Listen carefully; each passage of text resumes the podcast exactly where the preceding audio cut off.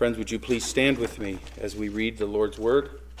Reading this morning from Ephesians chapter six, verses fourteen through seventeen, as we continue to look at our spiritual warfare. Again, this is the Lord's Word. Stand firm, therefore, having girded your loins with truth, and having put on the breastplate of righteousness, and having shod your feet with the preparation of the gospel of peace, in addition to all, taking up the shield of faith, with which you will be able to extinguish all the flaming arrows of the evil one, and take the helmet of salvation and the sword of the Spirit, which is the Word of God. Amen. Would you please be seated? Again, our Father in heaven, we thank you for your word and pray now that your blessing will be upon it, upon this servant, and upon these your people, that your grace be upon them, and that you would enable uh, old and young alike to be able to focus. And I pray that um, that the word, your word, would have its desired effect upon uh, the hearts of your people. And upon me, I pray as well, and ask, Lord, that you would make me plain and clear as I ought to be. We pray that the kingdom of Satan would suffer injury. We pray that we would not be deceived, duped by his schemes. We pray that we would be wise, but innocent. And we pray, O Lord, that we would be bold and that we would be simple like children who can take your word and believe it and stand upon it and not be shaken. Again, we give you thanks for this and for this time, and we pray for your blessing now and for your Spirit's presence. In Jesus' name, amen. Our nation is a mess. I say this just about weekly. It's probably one of the easiest things for me to say because you already know it's true. We are spiraling out of control financially, socially, morally. I don't think I need to convince you of these very things. It has long been my belief that the church is at least in part, perhaps large part, to blame for the current condition of our nation. You're supposed to be a Christian nation. That's what we're told, right? Jesus says this in Matthew five thirteen, you are, speaking again to his disciples, you are the salt of the earth, but if the salt has become tasteless, how can it be made salty again? It is no longer good for anything except to be thrown out and trampled underfoot by men. Salt is a preservative. It hinders, it slows down the corruption of the world. And when the church behaves like the world, when Christians are seen as self-serving, self-promoting, worldly, the me-first attitude, being comfort-driven, entertainment-oriented, when personal ease becomes our God, we embrace sin. We pursue the flesh, and we walk in sensuality. And the world sees this kind of thing, and they say, well, you're no different than I am. Why should I go to church? What's different about you than me?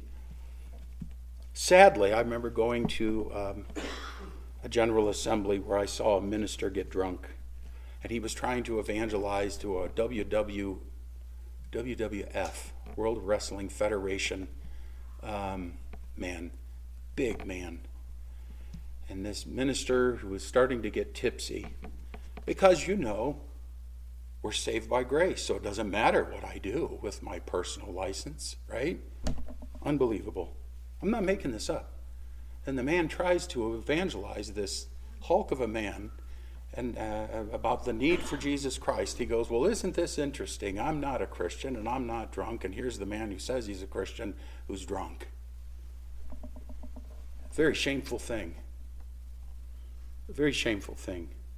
Why would the world look at the church and say, there's nothing different about you? What kind of salt, what kind of witness is a church that looks like the world around us? Peter would say this, keep your behavior excellent among the Gentiles, so that in the thing in which they slander you as evildoers, they may, because of your good deeds, as they observe them, glorify God in the day of visitation. Paul would write in Titus, in all things, show yourself to be an example of good deeds with purity in doctrine, dignified, sound in speech, which is beyond reproach, so that the opponent will be put to shame, having nothing bad to say about us. As it is, and I read, read this, this um, actually yesterday, a Gallup poll says that twenty percent of churchgoers go weekly. That's just twenty percent. And I believe they've broken this down into Protestant, Catholic, Jewish, synagogues, right? The whole religious spectrum. Of all the religious people here in the United States, twenty percent, that's just twenty percent, go to church on a weekly basis. ten percent of those who profess to have some form of belief, um, ten percent of those almost every week, twenty-six percent of those who profess to believe something, twenty-six percent seldom go, and thirty-one percent say they never go to church or to synagogue. twenty percent of those who say they believe, Catholic, Protestant, Jewish, twenty percent go to church on a weekly basis. And a more staggering statistic, in nineteen forty-eight, sixty-nine percent of the population said that they were Protestants. That's nineteen forty-eight. In the year two thousand twenty-two, thirty-four percent say they, they are now Protestants. And the numbers are pretty staggering. As we watch our nation, we are in a, a serious decline. Now, there's reasons for this. It might be that we're not, we have lower birth rates, right? Because in the Lord's church, we've decided we want stuff rather than children. I don't know what it is, but we have, we are hurting the witness of the gospel. And, and you look at this, the nonsense we see on television of, of charismatic congregations. We see the nonsense that goes on, and people say, I want nothing to do with that, because they're only interested in money, and they're weird. They jump around with their heads bobbing. There's no sense of order or dignity or beauty. Get me away from that stuff. And you've heard it too. People say things like this, that religion is the foundation of all the problems in this world right now. We're a mess. And the world is playing into the schemes of Satan, and the church is playing into the schemes of Satan. And what are these schemes? What are his strategy? Remember, friends, he is a destroyer, he's a deceiver, and he's a murderer. This is Satan. Everything he is about is destruction. Everything he's about is about destruction. There is no good thing that Satan brings to this world. And yet we're being played. His scheme is to keep people from the Lord. Paul writes in Second Corinthians four four, the God of this world has blinded the minds of the unbelieving so that they might not see the light of the gospel of the glory of Christ. It is to keep people from the Lord, or it is to keep the Lord's people from being faithful witnesses of the Lord. And this is where you come into play. You are called to be a faithful witness of Jesus Christ in Lander, in Riverton, in Washakie. You are called to be the Lord's faithful witnesses. Our goal as a church, and as the church of the Lord, is to advance the Lord's kingdom in this world, his reign in every human heart, Um, that every lost individual may obtain the salvation which is in Christ Jesus, and with it eternal glory, that they might come to glorify and enjoy the Lord. That's our mission in this world.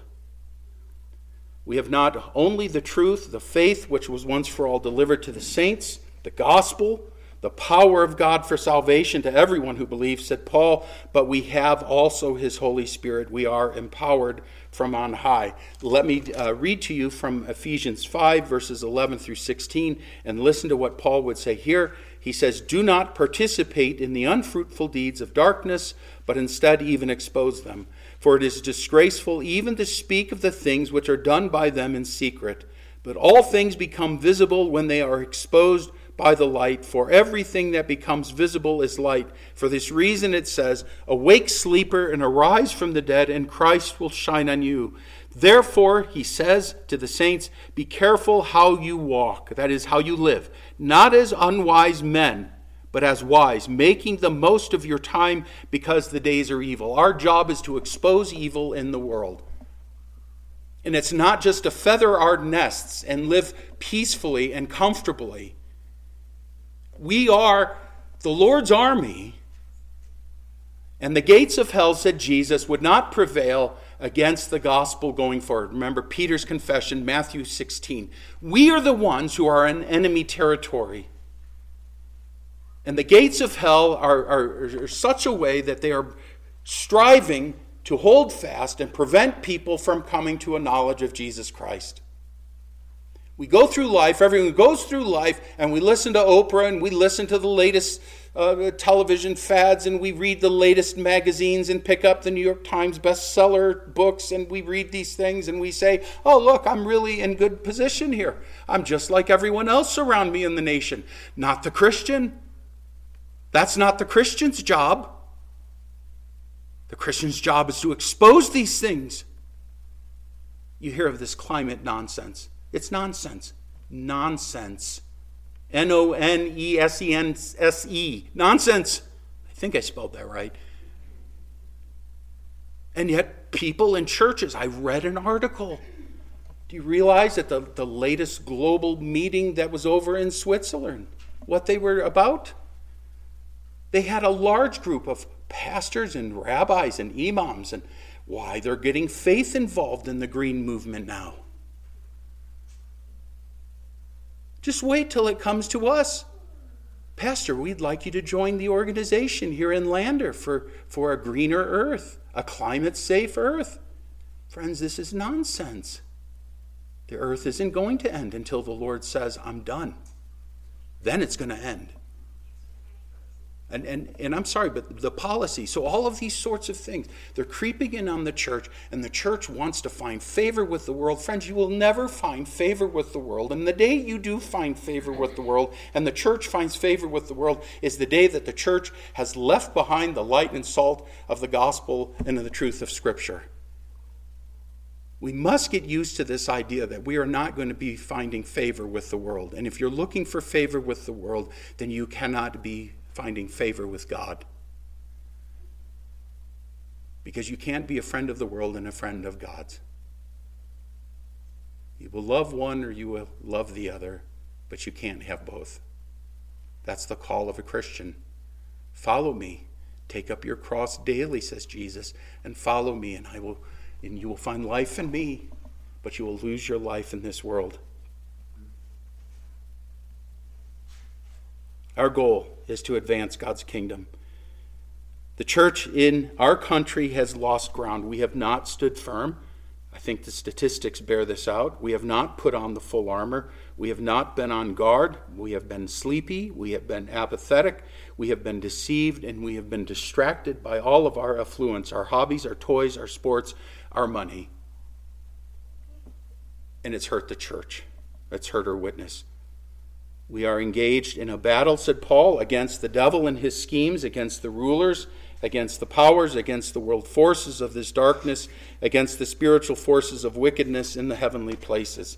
Satan and his demons have influenced hearts and minds and spur on action that oppose the Lord and his people. And I want you to recall, friends, because I don't doubt for a second that every single one of you people in here is quite sincere and well-meaning.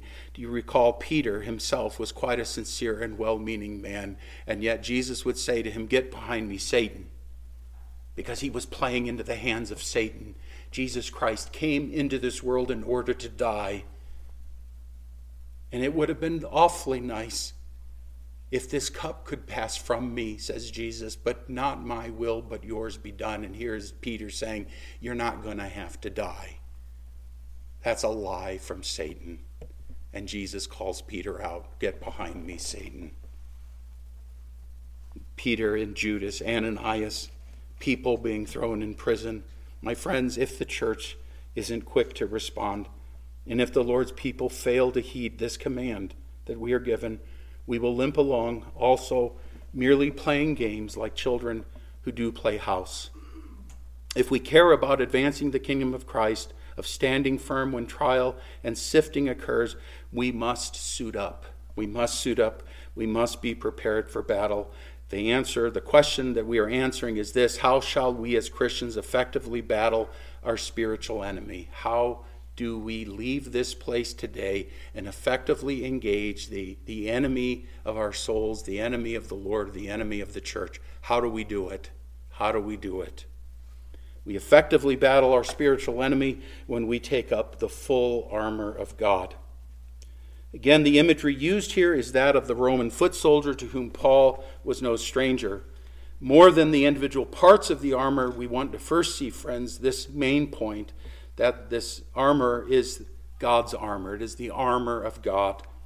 John Stott said this: the point is that this equipment is forged and furnished by God. In the Old Testament, it is God himself, the Lord of hosts, who is depicted as a warrior fighting to vindicate his people. Again, quoting Isaiah fifty-nine seventeen, he put on righteousness as a breastplate and a helmet of salvation upon his head. He continues, still today the armor and weapons are his, but now he shares them with us. We have to put on the armor, take up the weapons, and go to war with the powers of evil. Truth, my friends, is under attack.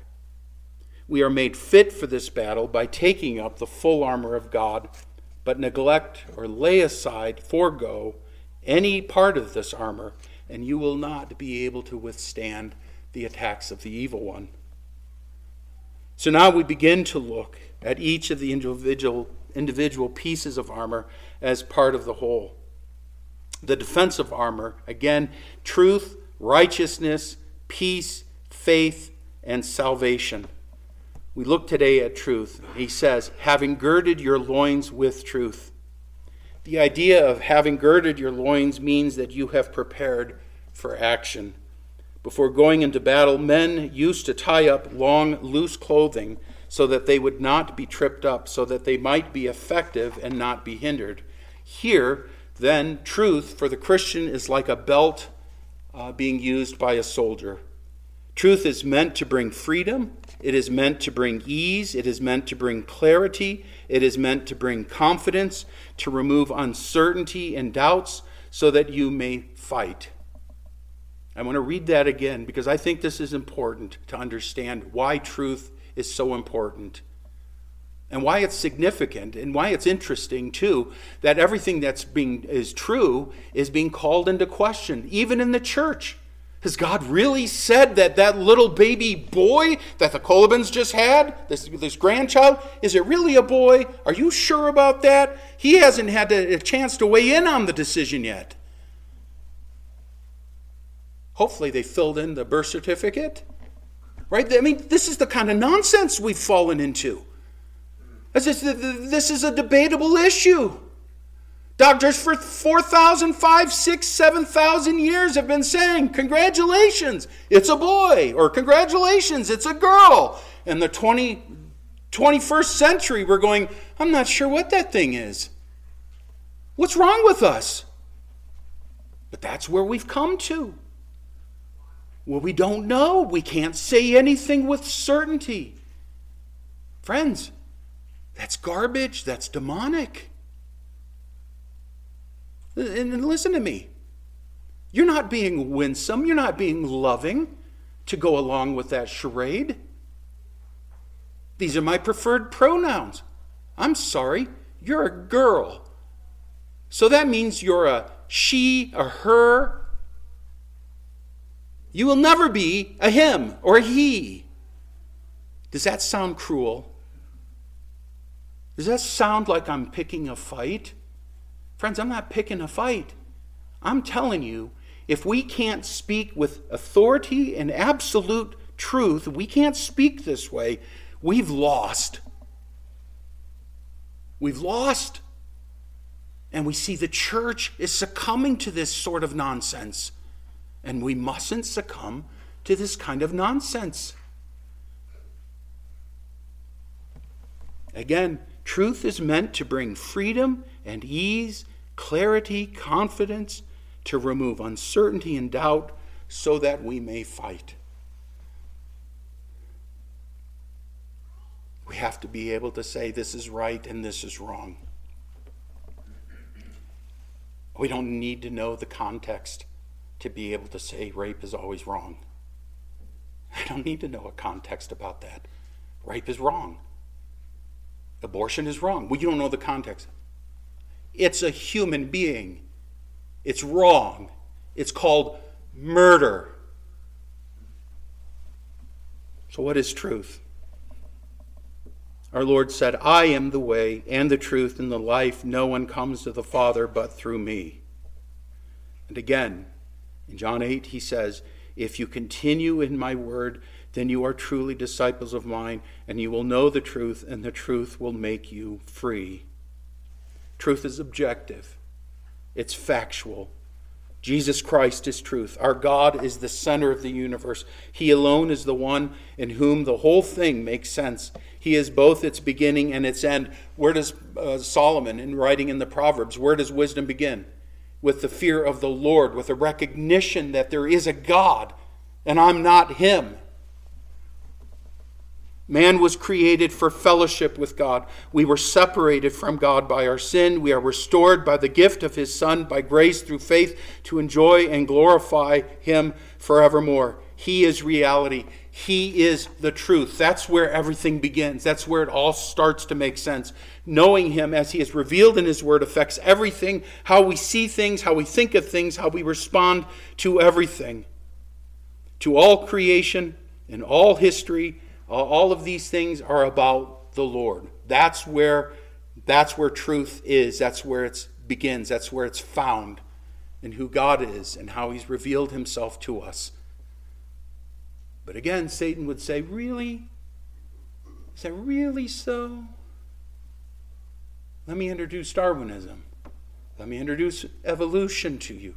Let me introduce um, the, the, the social stuff. Marxism, equality, egalitarianism. Let me introduce all of these things. Let me build discontentment in you about your home, about your money, about your lives. Let me create a discontentment in you. And, and, and let me, let me foist upon you this ability to follow your own heart and follow your own dreams. You can be anything you want. I'm still waiting to wake up and be a seven-foot-tall N B A player. It's never happened. It's nuts, and yet that's the way the world is thinking. Instead of saying there is a God, he's created you, and he does all things well, that he's made us male and female, he made us to work. Yes, you were made to work. You've been given skills and talents, things that you're supposed to put to work to take dominion over this earth. This earth is not the same as you. The dolphins are not the same as you. The baby seals and, and little puppies and, and kittens, they're not the same as you. They're wonderful creatures, but they're not image bearers. And you are to be a good and kind steward over all of God's creation, but you are never to worship that creation, and you are never, ever to put it above a person, and certainly never, ever above who the Lord is. That's Romans one. That's truth, you see? And we're losing truth in the church. We're losing it. So God made all of these things, and he made everything good. Truth is objective. It is factual. We were made to have a relationship with the Lord. Our sin has um, separated us from God.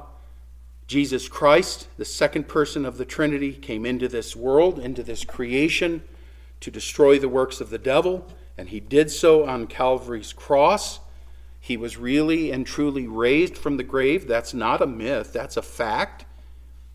Read First Corinthians fifteen. Over five hundred people at once saw Jesus resurrected from the grave. How would you explain that? That's a fact. That's an established fact. He rose again from the grave. He was declared the Son of God with power by the resurrection from the dead. He came to save sinners. He is a rewarder of those who seek him.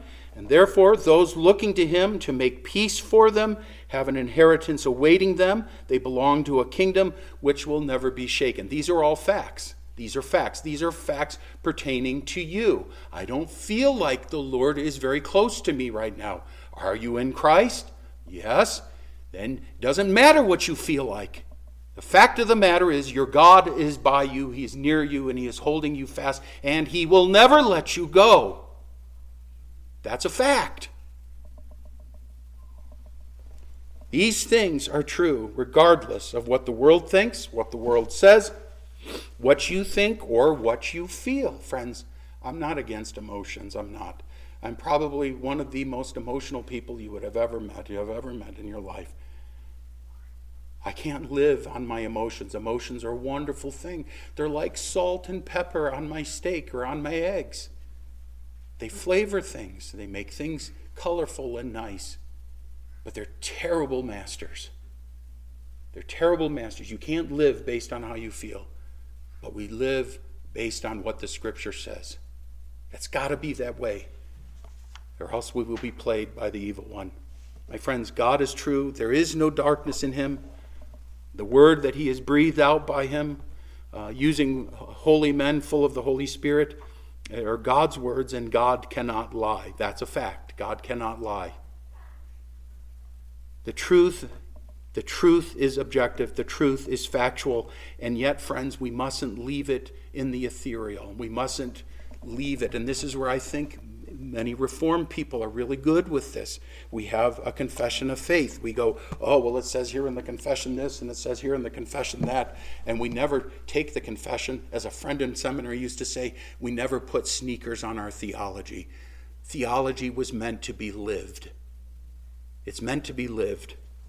Truth has a subjective element. We don't leave it left into the books. Paul tells us that to be fit for battle, friends, the truth, like a belt, must not remain for the Christian in his closet, in a box, or in the back seat of his car.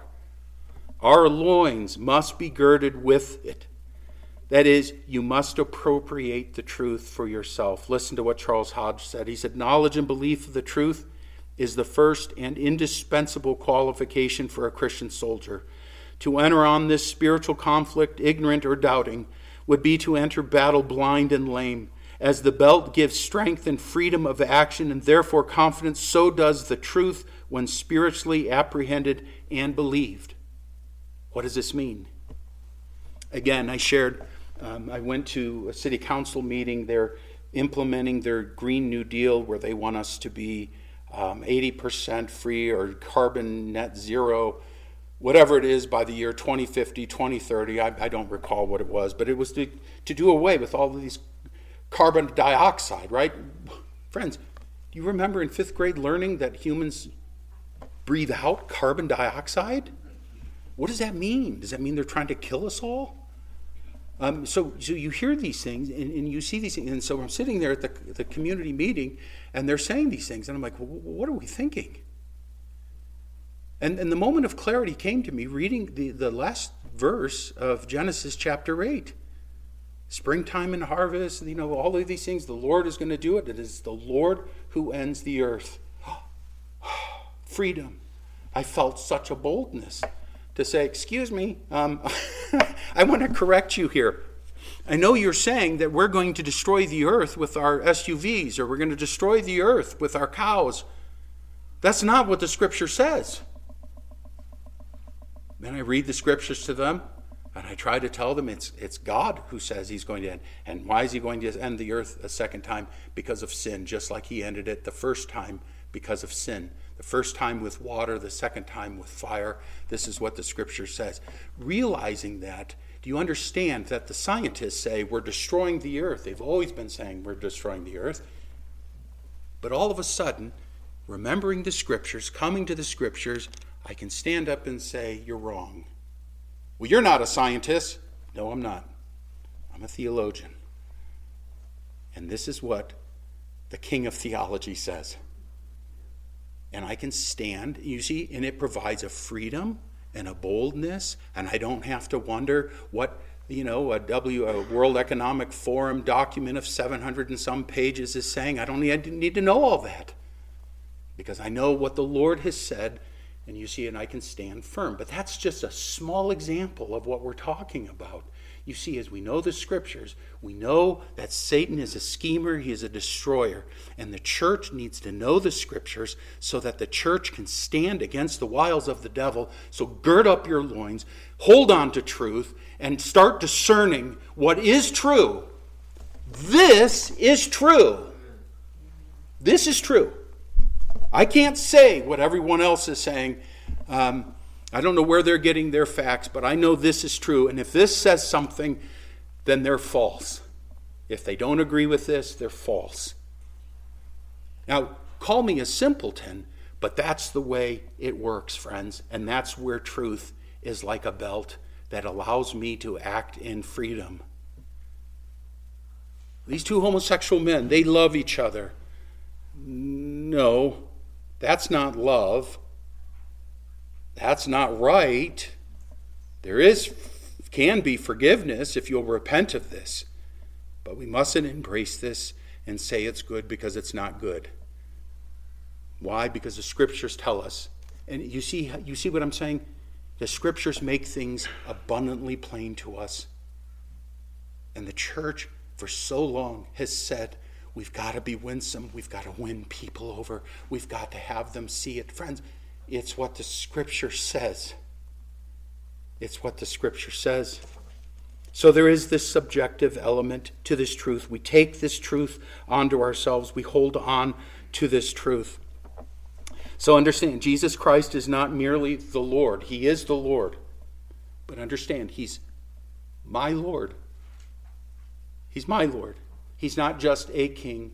He's my king. I don't just believe that God is, but I believe that he is a rewarder of those who seek him. Seek him. Seek him. He did not come to merely deliver the sinner, but this sinner. He did not come to merely make life and a kingdom potential, but a reality for those who will call upon him. I am looking forward to walking the streets of heaven, hearing the music of the saints and angels, feeling the warmth of my face, the warmth on my face, rather, of the light of the Son of God, and breathing deep the fragrance of the new creation. That's the reality, because that's what the scripture says, and I know that that's what is true. You see, friends, Satan is a liar. He's the father of lies. He's a really good liar, and even makes it seem like it is true by misquoting truth. Again, being a destroyer and a murderer, he assails us with subtleties. This is often how he gets a foot in.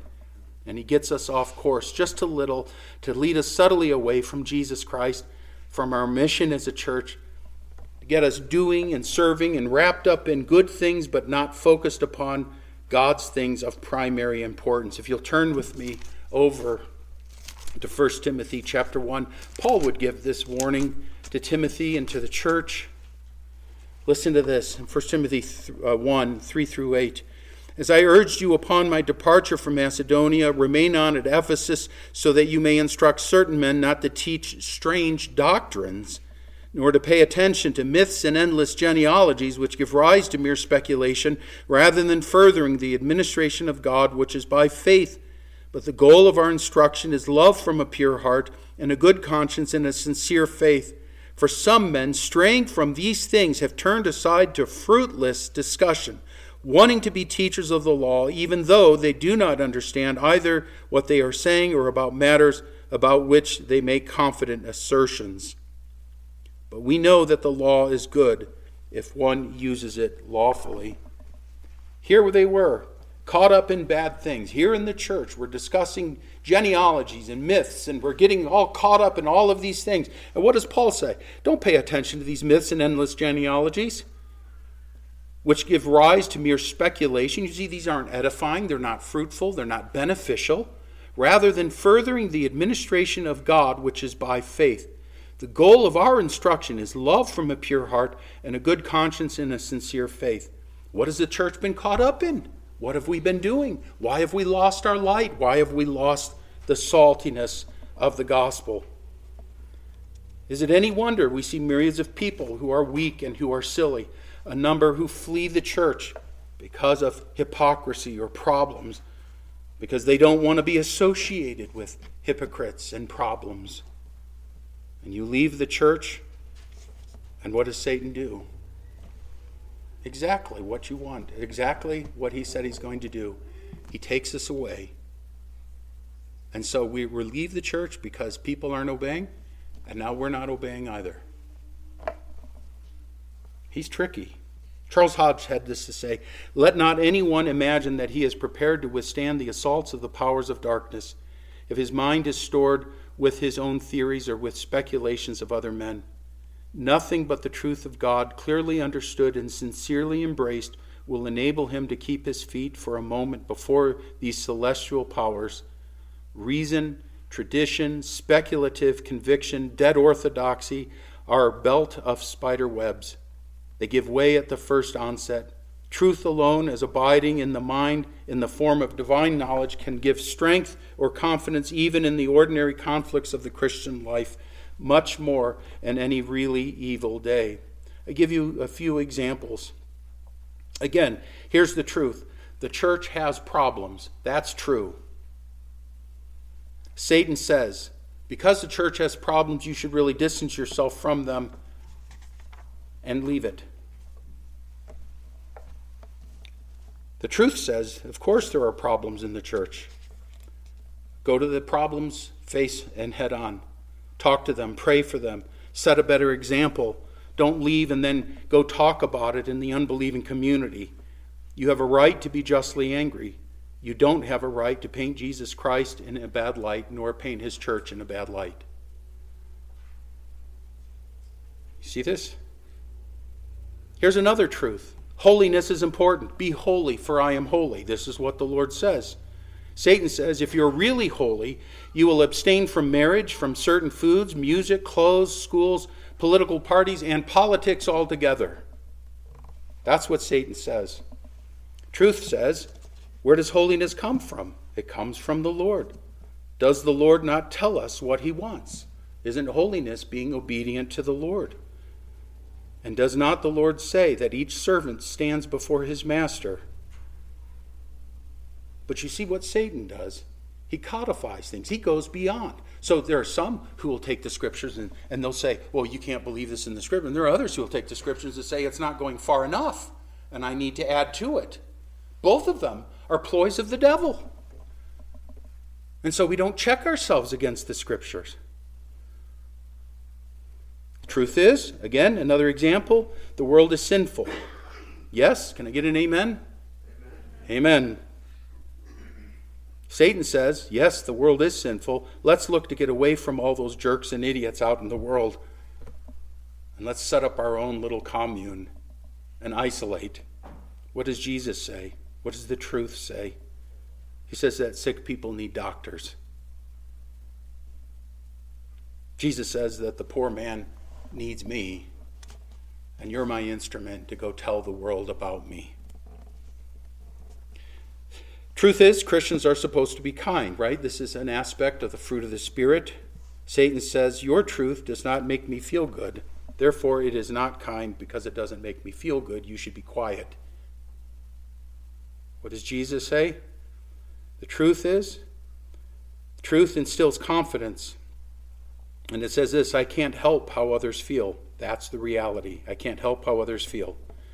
It is not kind to withhold that which could save or help another person. You follow. No one was more kind than Jesus Christ, who spoke always the truth. Many times Jesus was not liked, but he always loved even his enemies more than himself. This is true kindness. My friends, Satan is so subtle. He's so smooth in his assaults on us. If we do not have our loins girded with truth, you will fall prey to him. And when we fall prey to him, the worship, the work, and the witness of the church suffers. It suffers. So what do we do? I'm almost done. Is there anything that we can do? Or are we just sitting ducks waiting to get blasted? Hebrews five thirteen and fourteen says this, everyone who partakes only of milk is not accustomed to the word of righteousness, for he is an infant. But solid food is for the mature, who because of practice have their senses trained to discern good and evil. You understand what this is saying? You need to be students of the word and not just the daily devotional, the daily bread guy. You need to be students of the word. You need to read it. You need to read it for breadth, and you need to read it for depth. Not, not because you have to do this in order to get to heaven, but because it's necessary to grow deep. It's like any discipline that you have done. I have hummus back there. I've got it down. It worked. It worked. It, it's wonderful. You know how many batches of hummus I've made? And I'm only talking about hummus because I know you're getting tired. You know how many batches of hummus I've made? I've made it so that I can make it now almost with my eyes closed. And I've learned the secrets of things, when to do things, how much of this and that, and I'm doing all these little things. With practice, you get better. With reading the scriptures more and more, you will become so thoroughly acquainted with them that when you hear some cockamamie thing come from the marketplace or from a pew, a person in a pew next to you, you'll go, that doesn't sound right. We need to examine this again. That's what that's what the writer of Hebrews is talking about. You've had you've you've been trained in the scriptures so that you discern between good and evil, so that when these lies assail us, we can stand and say, that's not right. And with boldness we can say, that needs to be turned away from. That's wrong.